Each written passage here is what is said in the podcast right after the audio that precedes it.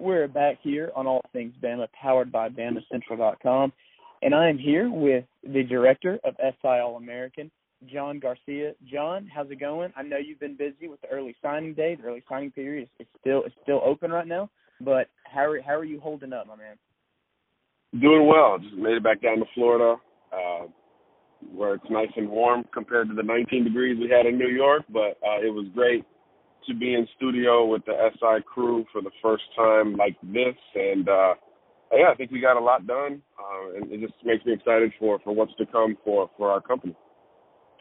Yeah, and I, I kind of want to ask you about your background a little bit. Um, you've been covering college football recruiting for a while now, um, primarily, you know, if, I, if I'm not mistaken, around the Southeast, and you recently made the move to S I. S I wanted to, you know, S I, Maven, wanted to jump into this recruiting world and go all in.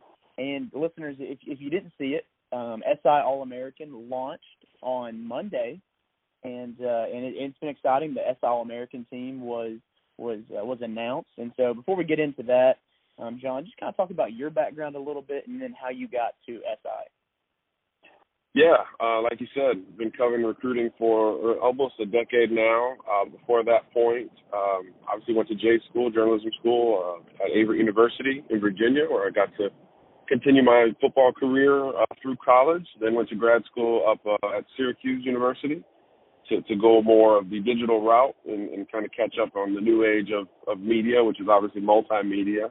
And then, yeah, from then I, I jumped right right into writing, uh, sports writing. I was with C B S Sports covering fantasy football and basketball for a year, and then Cal dot com hired me. Uh, of course, that was, you know, some of the same leadership that uh, we're working with now.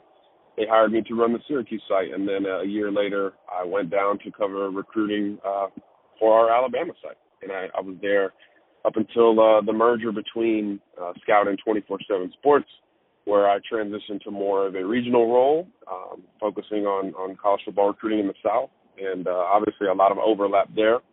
And then uh, it was time to take the next step, and S I gave me that call, and I'm really excited to be back with this crew. They uh, they have a great vision, and, and they they want to push. They want to push for depth and analysis and video, all the things that, that I love. I love talent evaluation. You know, um, once I realized I wasn't going to the N F L, I wanted to talk about, you know, those people who, who might have that chance uh, as, as grassroots as possible. And that's kind of the perfect blend of, of what, what this recruiting industry has become and hopefully what we'll be able to provide uh, going forward.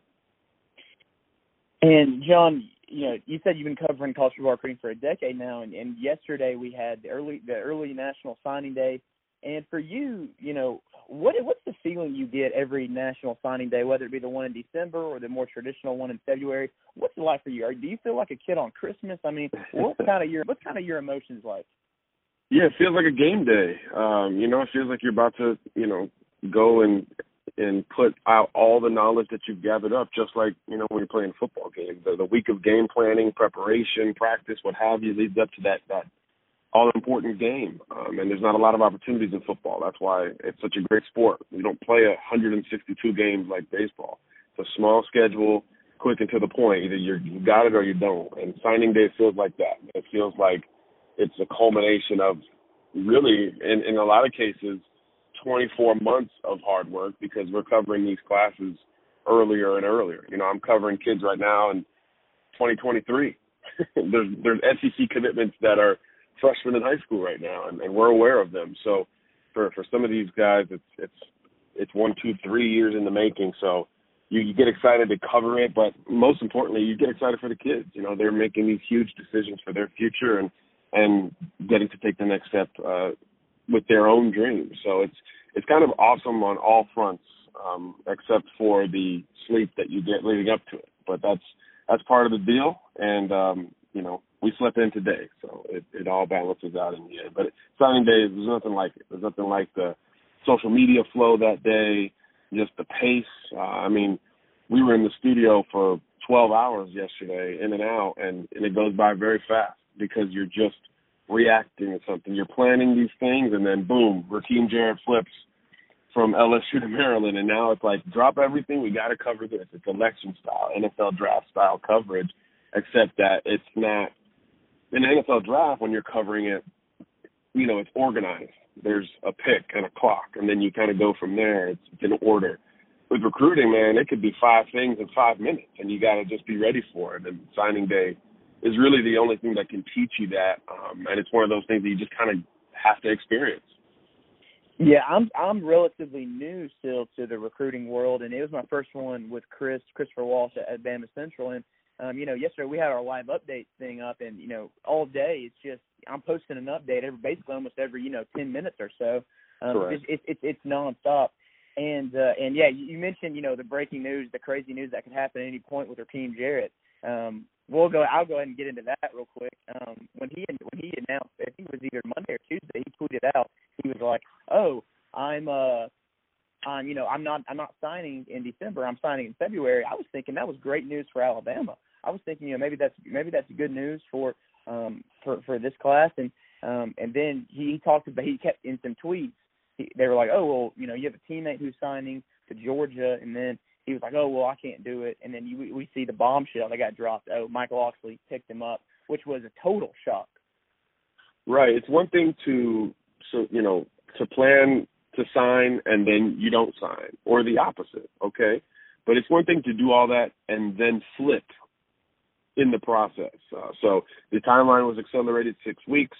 And really, if we were talking about Rakeem Jarrett flipping, like you said, Alabama was the first school that we would have talked about, and then we would have talked about Tennessee, which has always been kind of a favorite of his. And then maybe you would have gotten to Maryland. So not only was his timeline a surprise given what, what he had said, but even the destination uh, was a surprise relative to, to any buzz around his name if he were to flip. And that if is, is also another layer of this thing. I mean, my gosh, he's a wide receiver committed to L S U. I mean, on the surface, optically, that looks like a no-brainer for a kid in this in this class, following what L S U's been able to do uh, in the last year or so. I mean, they got the Biletnikoff winner on that roster. They got the Heisman winner on that roster, the coach of the year, the assistant coach of the year, the S E C championship, and the number one seed in the playoff because of that offense. So Um, it's just surprising on so many different levels, and that's why that Jarrett move was absolutely the story of signing day to me.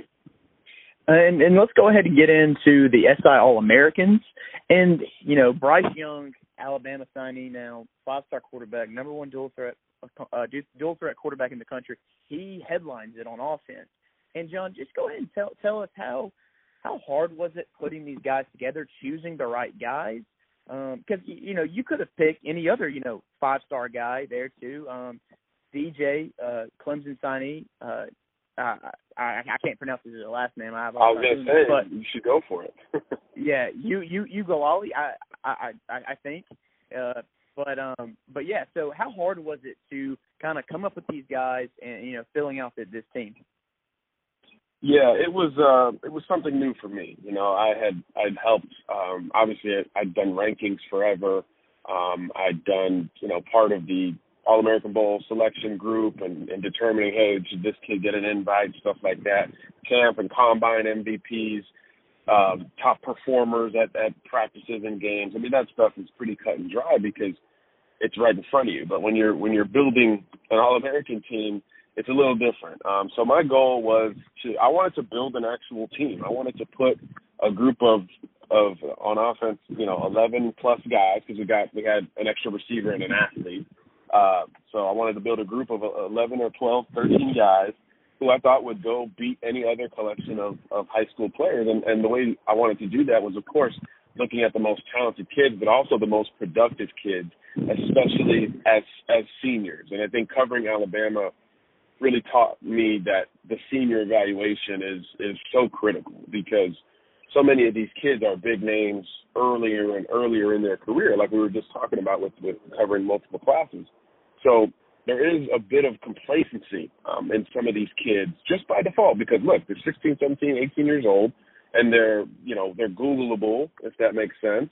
They have profiles and, and adults calling them and adults tweeting them all day, every day. So it's understandable for some of them to, to get a little complacent and feel like they've already, they've arrived. Um, so we wanted to find guys who weren't like that. And that's not a knock on those who are, but if this is my team, it's a team that's ready to play a high school game. I wanted a team that's ready to beat the next best collection of, of eleven or twelve guys. And uh, that was sort of my criteria. Um, obviously, very talented physically, but also productive um, and, and trending up. The kids who got better every year were the type of kids that I really wanted on this roster, which is why it wasn't just the five stars. And I mean, it would be dumb to just say, okay, well, this is the highest rated guy, so let's go here, here, here, here. But remember, rankings in an All-American team are two completely different things. Rankings are, you know, a projection for two, three years, sometimes longer, depending on the outlet. Um, you know, I know, you know, twenty-four seven Sports and Rivals, you know, they project for the N F L, you know, so that's a four-year projection. You know, I was, that, that's a ranking. I get it, but that's not what I want to do. We're going to project for college, but for this team, we're talking about guys who are, are there now, physically, uh, productively, all of those things, not the guy who needs to do four or five things to then become uh, an elite prospect.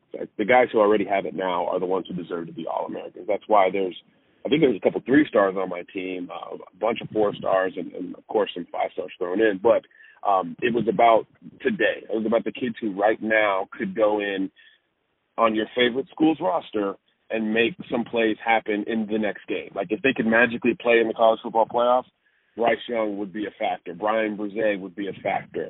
Uh, Malachi Weidman would be a factor. So those are those are some of the things that I looked at in constructing, you know, a literal team that could go win a game today, not three years from now. Okay, that that that is some fascinating insights, um, and you know, for our listeners on, on why you did this and didn't just pick the, the you know the, the easy ones. That would have been easy choices.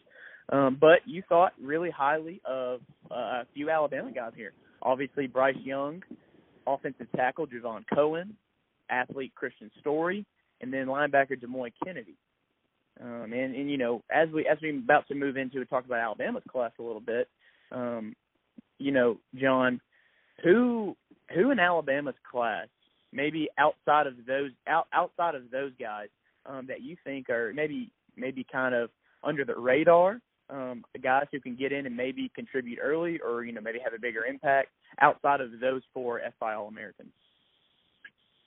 Yeah, it's a good question. Um, well, obviously, when you look at the Alabama roster, uh, quarterback's going to be a, a very big contention point. So, I would I'll skip over Bryce Young for now, but I think that will will obviously be uh, a top storyline going into really the next few weeks, because he'll be arriving uh, January fifth, I believe. So that'll be interesting, but.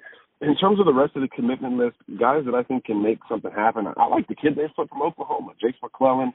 The running back room, should Najee Harris depart for the N F L, it's going to be pretty empty in terms of experience. Um, and I think McClellan is this new age running back, meaning he plays all three downs, he can catch passes out of the backfield, all the things that, that these spread offenses want to do. He can run in between the tackles and he can factor in there, but he's most dangerous in space. And I think of the three running back commitments Alabama has, uh, McClellan is the space guy. So I think he um, he won't get the notoriety because he literally, you know, flipped on signing day. So it's not like, you know, Alabama folks like yourself have been covering him for, you know, six months or a year or what have you. But I think he's one who, who deserves uh, some recognition.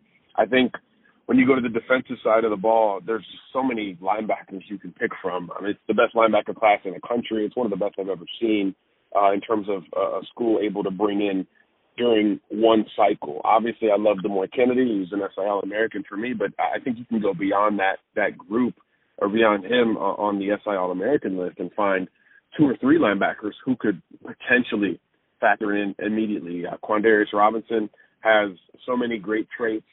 He is known as a long and lean pass rusher, but he is really good in space. He's a guy who um, who can drop into coverage. He can run with a tight end. He's four six on the laser, um, and he is the, the the ideal candidate to say, man, I want to see what that kid can do in, in an S E C weight room, you know, after six months. You know, that's that's where Quandarius really becomes uh, one of the, the headliners of this class. But again, banged up a lot as a senior. We didn't get to see a lot of him uh, this mm-hmm. fall, you know, so so there's still some unknown there uh, for Q. So he's one that I'm really interested in. Chris Braswell on that same light, I think, is a pass rusher. Uh, more curious to see if he can drop into coverage and play, you know, all three downs and, you know, factor in against the run. I think that's where he needs to improve. But but the guy who who had the best senior year and was a candidate for the S I All-American team. It was actually a big victory for Alabama holding on to him yesterday. It was Tim Smith coming out of Sebastian River in Florida. I think uh, if you just put the senior years together, he had a top fifteen senior year of, of men, maybe any defensive prospect in the country. The only problem for him in terms of making the S I All-American team is that this is an amazing D-line class, and it's full of guys who are who all feel like they could be the number one pick in the draft one day, with Bryan Bresee and Miles Murphy, DeMonte Capehart, Gervon Dexter going to the Florida Gators. Um, it was kind of just one of those things where, man, he's he's probably a top ten defensive tackle, but all those guys in front of him are bona fide class headliners. It reminds me of that year at running back where I think it was like Christian McCaffrey, Derrick Henry, um, maybe Fournette, uh, Roy, Royce Williams, um, Royce Freeman, I should say. It was like that. We had at Scout at the time, we had like eight five-star running backs. I think Dalvin Cook was in that group. Uh, it was ridiculous. So it was like, yeah, you're the number seven running back, but the guys who are all ahead of you are all would all be the number one running back any other cycle. Um, so I think Tim Smith has that kind of senior year. Disruptive defensive lineman, can play the run or the pass. Um, athletic too. Um, and he's another one that, you know, you just don't know what he's going to be um, once he actually gets into the strength and conditioning program and all of that. So defensively, that, that's where I go. I go Smith, Uh, Quandarius Robinson, and Braswell. Um, I wanted to go somewhere in the secondary, but um, I just don't know who, who the top true cover guy is going to be from that group. They all, they're all long and lean and athletic, but I just don't know who the top cover guy is going to be. But but whoever that emerges, whoever emerges from that group, um, I think has a chance to play day one because the secondary is going to have turnover um, this year and especially uh, the year after. Yeah, it definitely is with the departures of Trayvon Diggs, Jared Maiden. But um, but yeah, and another. I mean, you talk about the secondary. There's a guy already who who, who practiced today in the bowl practice, and that's ja- Jaquez Robinson. Um, he's already in Tuscaloosa, already practicing with the team, already getting some reps. Uh, but but a guy, I, you know, John, that I kind of think maybe maybe under the radar, but he had a really great senior season is Jackson Bratton. I mean, he had over one hundred twenty tackles. Um, he was just you know swarming to the ball wherever it was, and I I thought you know I think he's a phenomenal kid too. Yeah, and you know, and some, some of these kids who emerge early, there's almost like there's almost an over scouting that happens. Um, I remember with Minkah Fitzpatrick coming out of high school, we'd seen him so much because he was a, a starter as a freshman up in Jersey, and he was already at these camps. He was already you know five eleven, six foot as, as a young guy, so we started like almost poking holes in his game too early because we just saw him so much. It was almost like overexposure. So at the final ranking there at Scout, you know, he was on the bubble for five-star status, which sounds crazy right now, to, I'm sure, to you and, and the listeners, but he was on the bubble. We were we were still a little unsure if he was a pure corner and he could he could sit there and handle things man-to-man in the S E C. Obviously, that answer was, was a resounding yes. He was so good that he moved to safety and did all these other things. But at the time, we had seen so many reps of the kid where we kind of we kind of just saw too much, um, and I think that's becoming more of a thing in, in scouting, right? It's the sexier thing is to, to jump on and, and highly rate the kid who who comes out of nowhere at the end, right? The kid who just emerges all in one shot, like a Henry Ruggs, or like in this class, Arian Smith that's from Florida, who's now going to Georgia. Um, the kid who in the last six months, you know, forces you to rank him high. It's just funner to cover that guy because you covered this other kid for four years, so you kind of start to poke holes uh, in his game, just a, maybe a little too much. Um, and it's just, you know, we're human, so that it's part of it. But I think that's what the case is with Jackson Bratton. Um, three or four-year starter at a big-time school in Alabama, commits to Alabama super early, so we're already looking at this kid over two or three or four years, and then you're starting to wonder, okay, well, yeah, he's so good at Uh, going sideline to sideline, playing downhill. He's a great point of contact guy, but then you start to say, man, I, you know, I don't see him rushing the passer as much, or I don't see him covering as much. And and you just, it's like over time, you, you look at him a little too much, and maybe that causes not fatigue, but just a, a little more resistance compared to the guy who shoots up there um, at the very end. I mean, just look in state, you know, how much more buzz than did Des Moines Kennedy and Quandarius Robinson get than Bratton, even though they were both injured for a good chunk of their senior year. Um, it's kind of crazy to think about, but that's what it, that's what it was. I think Des Moines Kennedy had a shoulder issue, so his his defensive work was limited, and they used him on offense a lot. So we didn't see as much tape as a senior, but his overall game uh, was was still very impressive. Um, just not a lot on defense. And then Quandarius missed a tournament of his senior year. But yeah. then Jackson Bratton was just there, one hundred twenty tackles, just productive as ever. Um, so I, I just I think that's all part of it. Uh, and I agree with you. He's he's a kid who's physically S E C ready. He's a big kid. If anyone's seen him in person, he's legit six two and a half, six three, two hundred twenty-five pounds. He's a big kid. He looks ready to go right now. Oh, definitely. Uh, in terms of playing S E C ball. And that's that's a big deal too. And then there's also another guy on offense that I do want to talk about for a second, and that's Tye Jones-Bell. Um, just this, he he joins you know the list of Alabama receivers now who are from the South Florida area, like Amari Cooper, Calvin Ridley, Jerry Jeudy. Um, wh- what have you what have you seen from his game, and what does he bring to the table for, for Alabama? I'm a big fan of, of Tye. Um, I actually grew up ten minutes from his high school uh, down there in Miami. He um, he is a power route runner. Uh, low center of gravity, kind of built like a running back, you know, five ten, five eleven, um, closer to one ninety or so. Uh, he just, he's filled out already, which you don't typically see from a wide receiver. Um, but he uses that power to execute his routes, just like the guys you just mentioned. What do, what do they have in common? The route running is just at a different level coming out of high school compared to some other guys. Um, Uh, that's what makes it so productive immediately at now. And now, out, Mark Cooper,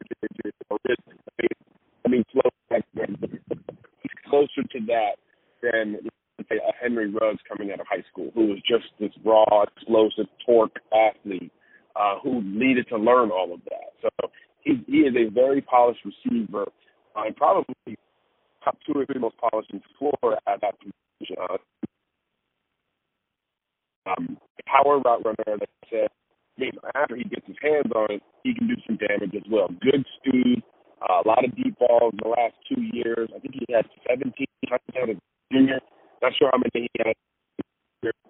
Um, he was going for every defense, you know, that they went up against. But I think Jones-Bell has a lot of raw traits that can translate immediately. And, and we've seen in years past, wide receiver, one of the more consistent positions where freshmen can come in and make an immediate impact. It's just, it's for one reason or another, it's just a little bit easier uh, to transition from high school to college ball, uh, probably because of the nature of spread football. You're playing four or five receivers at a time and rotating, not to mention all the rules that are aiding the offense against defensive backs who want to be physical and, and stress you, you know, um, stress you a lot compared to high school where, uh, where you're just the best player on the field. You know, typically you see a freshman receiver, you want to kind of go beat them up a little bit at the line of scrimmage and play physical with them, but now there's so many rules against that, uh, enforcing that and intimidating that uh, it's just that much more free reign for wide receivers. So I think Jones-Bell uh, is absolutely a guy who can play sooner rather than later.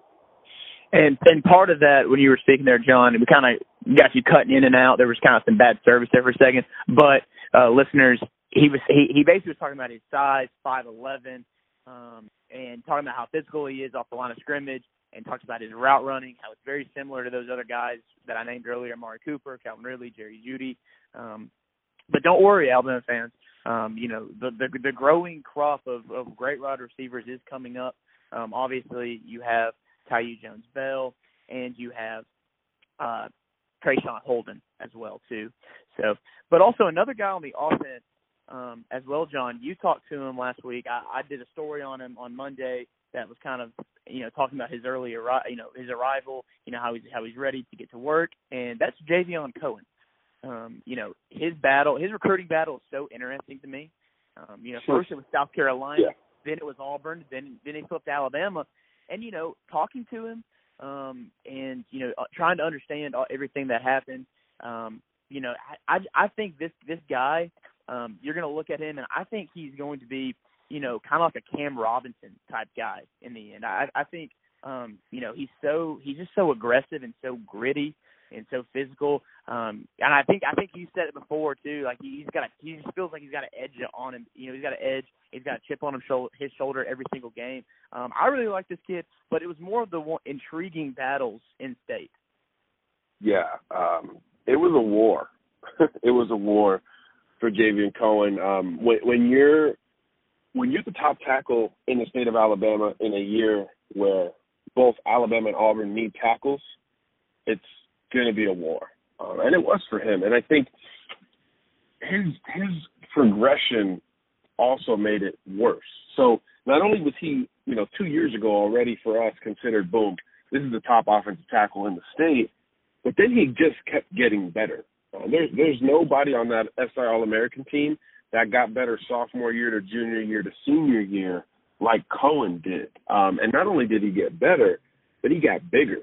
The knock on him early was, yeah, he's got long arms and he's really athletic, but he's like two hundred fifty pounds. Can he can he hold three hundred pounds? Well, two years later, he's like two ninety-seven, and he's still moving like he's two fifty with that edge and grit and length and athleticism that everybody wants on the O-line. So, um, and not to mention, you know, anchoring the, the top, really the top team in Alabama's line the last two years too. So, um, left tackle, he pulled, and he does everything. Uh, so he needs to clean up some things and polish up, which is, I think, you know, what Kyle Flood is, is going to be tasked with with him. But um, my point is that the reason it was a war was pretty clear. I mean, this is the best tackle to come through Alabama in the last couple cycles. So, um, but, yeah, intriguing is, is one word for it. Like you said, committed to South Carolina. Uh, and then once Auburn started pushing, you just knew he wasn't going to end up at South Carolina. And then once Alabama came in, I mean, that day they offered, he said it was the greatest day of his life to me. And uh, at that point, you kind of said, okay, this this might be a thing going forward. And then once, you know, once the season ended uh, for, for Central Phoenix City earlier this month, first week of this month, um, it was really a war. Uh, he visited both schools. Uh, he hosted both coaching staffs. Back and forth they went. Um, rumors about his status started popping up, and it, it got a little crazy uh, for Javion. And, and, you know, regardless of what was true and what wasn't, he still he has more of that edge in in regards in relation to Auburn. So um, he called it D-Day, you know, the Iron Bowl next year. That's those were his words to me. Um, so yeah, check, he said check, he said the same thing to me. Yeah, ch- check out that interview, S I All-American. He joined us a couple days ago. Um, yeah, he's he's thinking about that right now. I mean, that's next November. Most most Americans are thinking about this election in November. Like, no, he's thinking about Auburn. So um, I, I think that's that's the type of kid he is, though. He's a hungry kid who puts himself out there, and, and he's going to go for it and, and swing high one way or the other. He's an emotional guy, and I think for, for that position – that could be a really good thing if you harness it the right way. So you'd rather have to slow a guy down than to speed him up, right? If you're a coach, you'd rather have to say, okay, well, maybe maybe not this aggressive every play than trying to get a kid to become aggressive. So I think the tools are there for Cohen uh, to be a really great player. Um, I like the Cam Robinson comp. He is he is sort of that long. He may be more athletic than Cam. But Cam was yeah, a, little I bit, think so too. a little bit thicker. Cam was a little bit thicker and probably a little better at the point of attack, but um, Cohen's just now grown into his body, so that's that's going to be an interesting, you know, you got to track going forward, and and you, you can't help but to root for kids like that, honestly, you know. Uh, tough home life, uh, crazy recruitment, you know, a lot of adults saying bad things to him socially, which is, you know, ridiculous. Um, so you kind of root for kids like that, um, and that's, you know, that's a fun part of this business, is just kind of seeing how kids respond to to to really, you know, unexpected adversity. Yeah, and his and his recruitment really, you know, if you look at the, the Twitter, the social media, the Instagram, I just, you know, it to me, you know, as you know, both guys, both of us now in the, you know, you've been doing this for ten years now. I'm I'm getting my way in there and in the media. I just, I just want to tell listeners, hey, if there's a guy who doesn't commit to Bama, um, please, please, please do not tweet at him what he should have done. Um, and, I, and I think with Javion's situation, you talk to him, and one of his big motivating things is, hey, there's people who are doubting me. Hey, there's people who are hating on me. And it was, it, you're right, ridiculous is a great word for it, because that's what it was. Um, people just chirping at him, Um, I, you know what? When I talked to him, I was, I, it, I, I told him I, I felt bad because I'm like, what seventeen-year-old wants to get berated by opposing fans? Right, right. Most adults can't handle that, right? Let's be honest. Uh, so yeah, imagine being in high school and, and you're waking up to grown men telling you that you're an idiot and you're, you know, cursing at you and all this stuff. I mean, regardless, you know, he, he didn't break the law or anything. He's not, you know, he's not a, a bad human.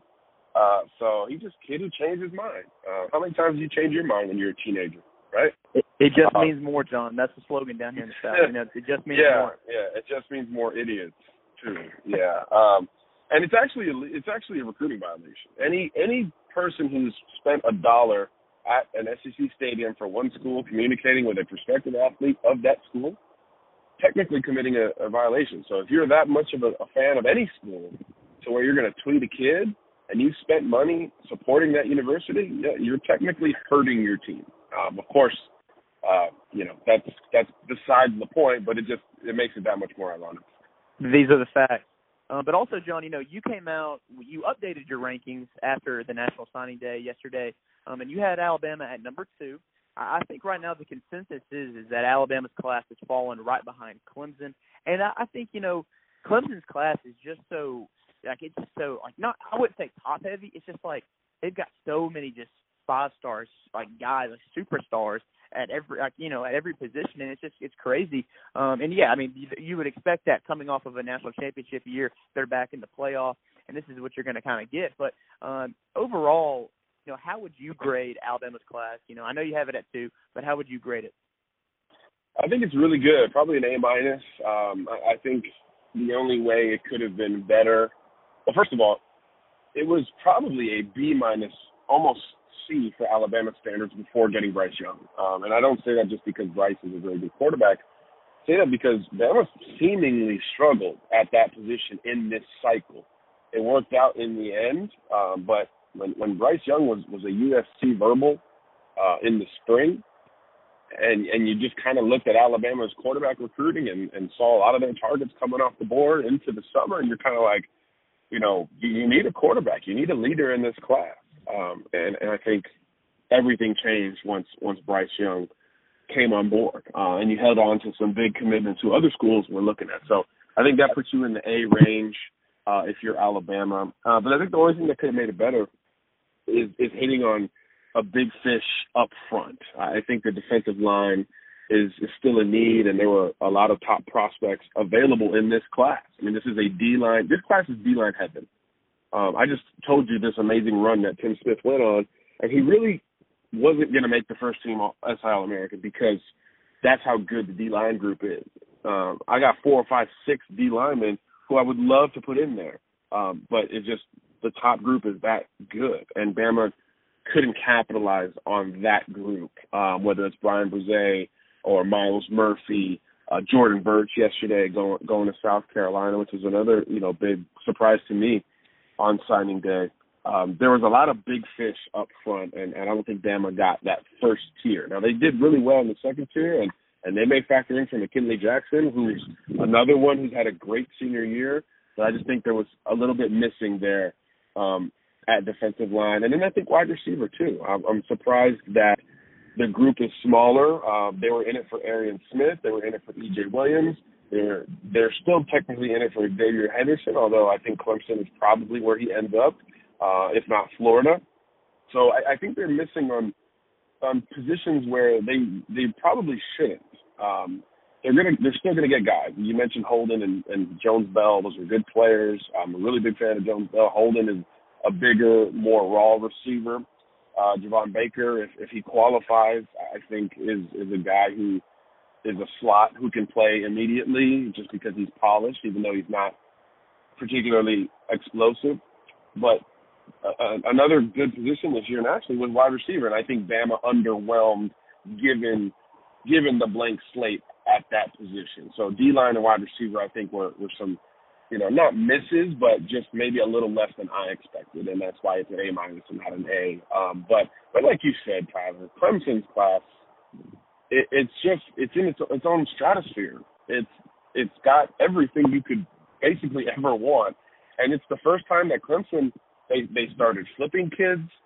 Um, they've gone into territories where it was impossible to recruit and landed guys. I think twelve states are represented in their twenty-three or twenty-four man class.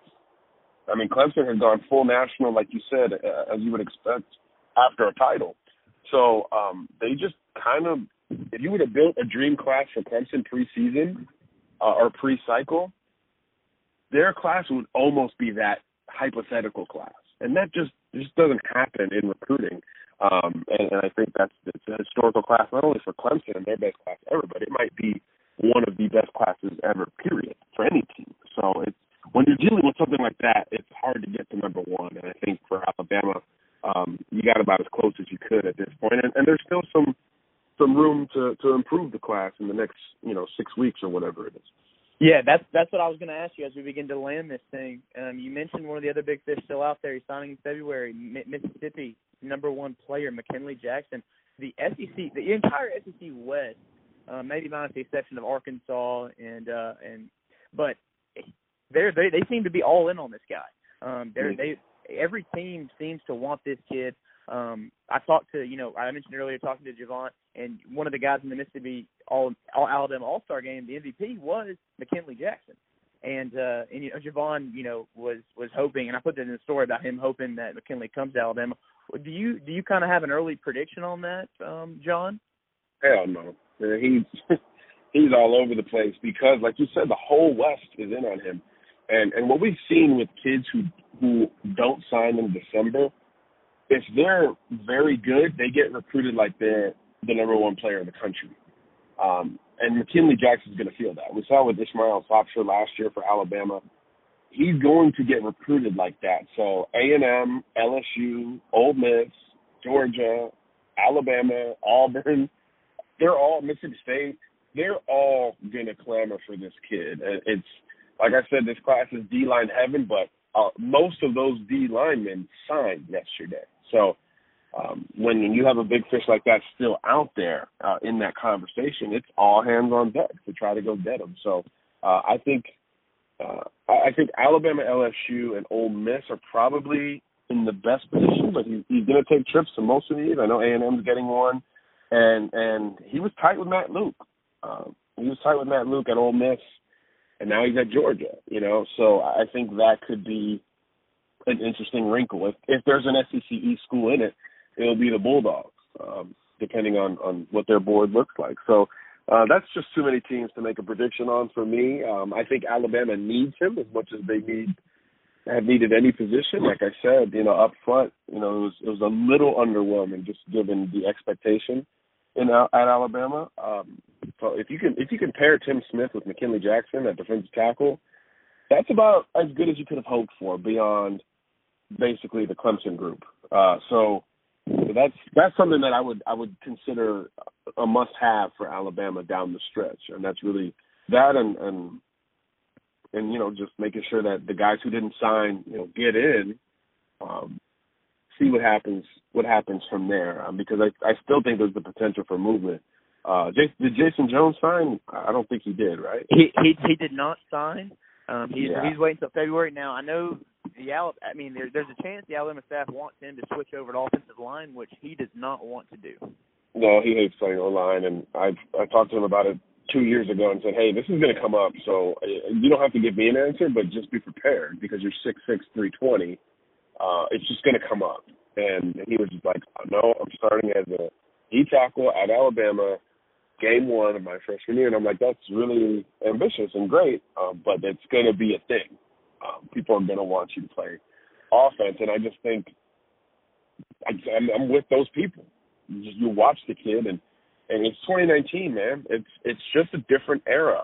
You know, ten, fifteen years ago, yeah, he probably could have went and, and, and accomplished that goal at Alabama, like Mount Cody. Yes, absolutely. But it's twenty nineteen. It's it's about space and athleticism. So the, those three hundred thirty pound D tackles are few and far in between, even in the S E C. Um, basically, every good defensive tackle in the S E C was a defensive end in high school who just grew. You know, so it's just a different era. You have to pressure the passer, and if you're not one of those quick, twitchy guys who can do so, um, even if you're heavier, uh, it's just hard. It's hard to see the field on three downs. You, you're going to be subbed out. Um, so the value for those guys is, is, is on the offensive side of the ball. Yeah, I, I still think this. I mean, this is just me. This is just speculation, and from a conversation with him, you know, I, you know, I personally, I don't, I don't, I don't know if he stays in this class at all. Um, but I think Georgia Tech, you know, they had an in-home visit. They're still, they're still, you know, right there too. Um, so he'll definitely be something, somebody to watch moving forward in February. Another guy, another position I, I don't think we touched on was tight end for Alabama. They got Caden, Caden Clark out of Ohio. Um, but, you know, they obviously missed out on the biggest one, which was Eric Gilbert from Marietta. And then, you know, there's there's Darnell Washington, who's announcing in, in roughly two weeks right now from this time. Um, but do you think Georgia – Georgia seems to be kind of the leader right now a little bit. Um, John, how, where do you see him? I mean, he had he was tweeting out different things. Oh, I'm signing it, um, signing on National Signing Day in December. Oh, I'm not doing that. You know, he's kind of been all over the place as well. Where do you see a kid like Darnell going? Yeah, I think if he signed yesterday, it would have been Georgia. Um, so I think that's good news for Alabama and Miami, schools that are, are chasing his his commitment. Um, but, you know, every year with these All-American games, there are kids who sign silently, and they just announce their commitment at the game, but the L O I is in. And I'm not saying Darnell did that, but I'm, I don't know if he did it. Uh, so it, it's possible.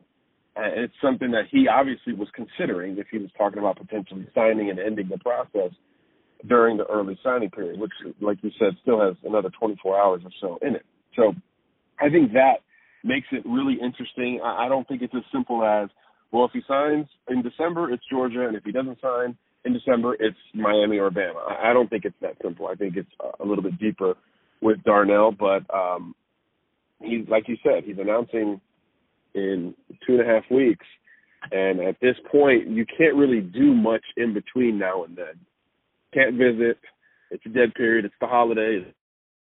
Um, he can't really make a visit. He can't really uh, do much of anything recruiting-wise other than, you know, continue to have conversations with the coaching staff, which is great, but what would change between now and then for plus or minus for a school like Georgia or Alabama or Miami? So until until anything tangibly happens with that, I would have to think that it's going to be Georgia at this point. But like you said, it's a need. It's a need for Alabama. Um, they missed big on Gilbert. Uh, that was – we all thought he was going there. Um, I'm, I was in touch with the, the L S U coaching staff, and they didn't expect him that day, you know, so – Um, Bama was going to be done with the tight end position at that point, but obviously uh, it didn't work out. So uh, he's a big fish still out there that, that Bama needs to to see where they stand at. And, you know, in a dream scenario, you get you get Washington and you get McKinley Jackson and maybe another receiver, and now all of a sudden you've got an argument against that Clemson class. But I just um, I think that that is a dream scenario that um, that may uh, not come to reality. Yeah, I think Crimson Tide fans, you know, this season, obviously, you know, Miller Forstall's injury hurt Alabama, um, but they didn't have that O J Howard, that Irv Smith, that guy who, you know, who, who could who could make just an athletic play maybe in the red zone, kind of a matchup nightmare a little bit. Um, but Darnell Washington could be that guy, and I know a lot of Crimson Tide fans are, you know, are still trying to hold out hope. Yeah, absolutely. Look, man, as we learned yesterday with Burks and Rakeem Jarrett and Romello Height, and about twenty guys who flipped or changed their minds, you never know until that L O I comes in. You never, ever know. So uh, you got to keep pushing for it. Bama's come out on the plus side of that a million times in the last, you know, decade. So you got to keep pushing for it. So it's one of those where, yeah, you feel it's one school right now, but, yeah, you just never know. Yeah, there was a tweet yesterday that said, you know, a year ago at this time, or, you know, it was Drew Sanders, it was Uh, Jase McClellan, who was Oklahoma's two tops uh, commit, and then Des Moines Kennedy at the same time was a commit to Auburn, and all three of them are now signees at the University of Alabama. Yeah, it's like it's recruiting, man. It's crazy. That's why there's so much buzz, you know, with recruiting. It's why we have jobs. It's just, it's a crazy business. People, people love their college football, and people love their drama, right? I mean, let's let's be honest, you know. And, and recruiting gives you the perfect blend of, of football and drama and it's tied to your, you know, your passion, your school, the school you went to, or the school you were rooting for. You know, it's it's kind of a beautiful mesh of Americana, um, and and I'm I'm really thankful for it. But it's it does get dramatic, it does get a little crazy. So uh, you just never know. Awesome. Well, John, thank you so much for coming on and just maybe, you know, giving us a little early signing day recap um, on Alabama's class and some other storylines. Um, I could talk to you for hours, man. I appreciate it, Tyler. Yeah, great working with you these last few days. Is, I mean, the site's like four days old, so it's, it's kind of crazy, but I really appreciate uh, your contributions, S I All American dot com, for those who don't know. Uh, all social media, too, S I All American. And, uh, yeah, let's let's grow this thing and let's uh, let's go deep, right? You know, this is a deep podcast. We got to go in-depth. Let's keep doing that. That's that's kind of my vision. That's our vision um, at S I All American, and I think it'll be uh, it'll be fun.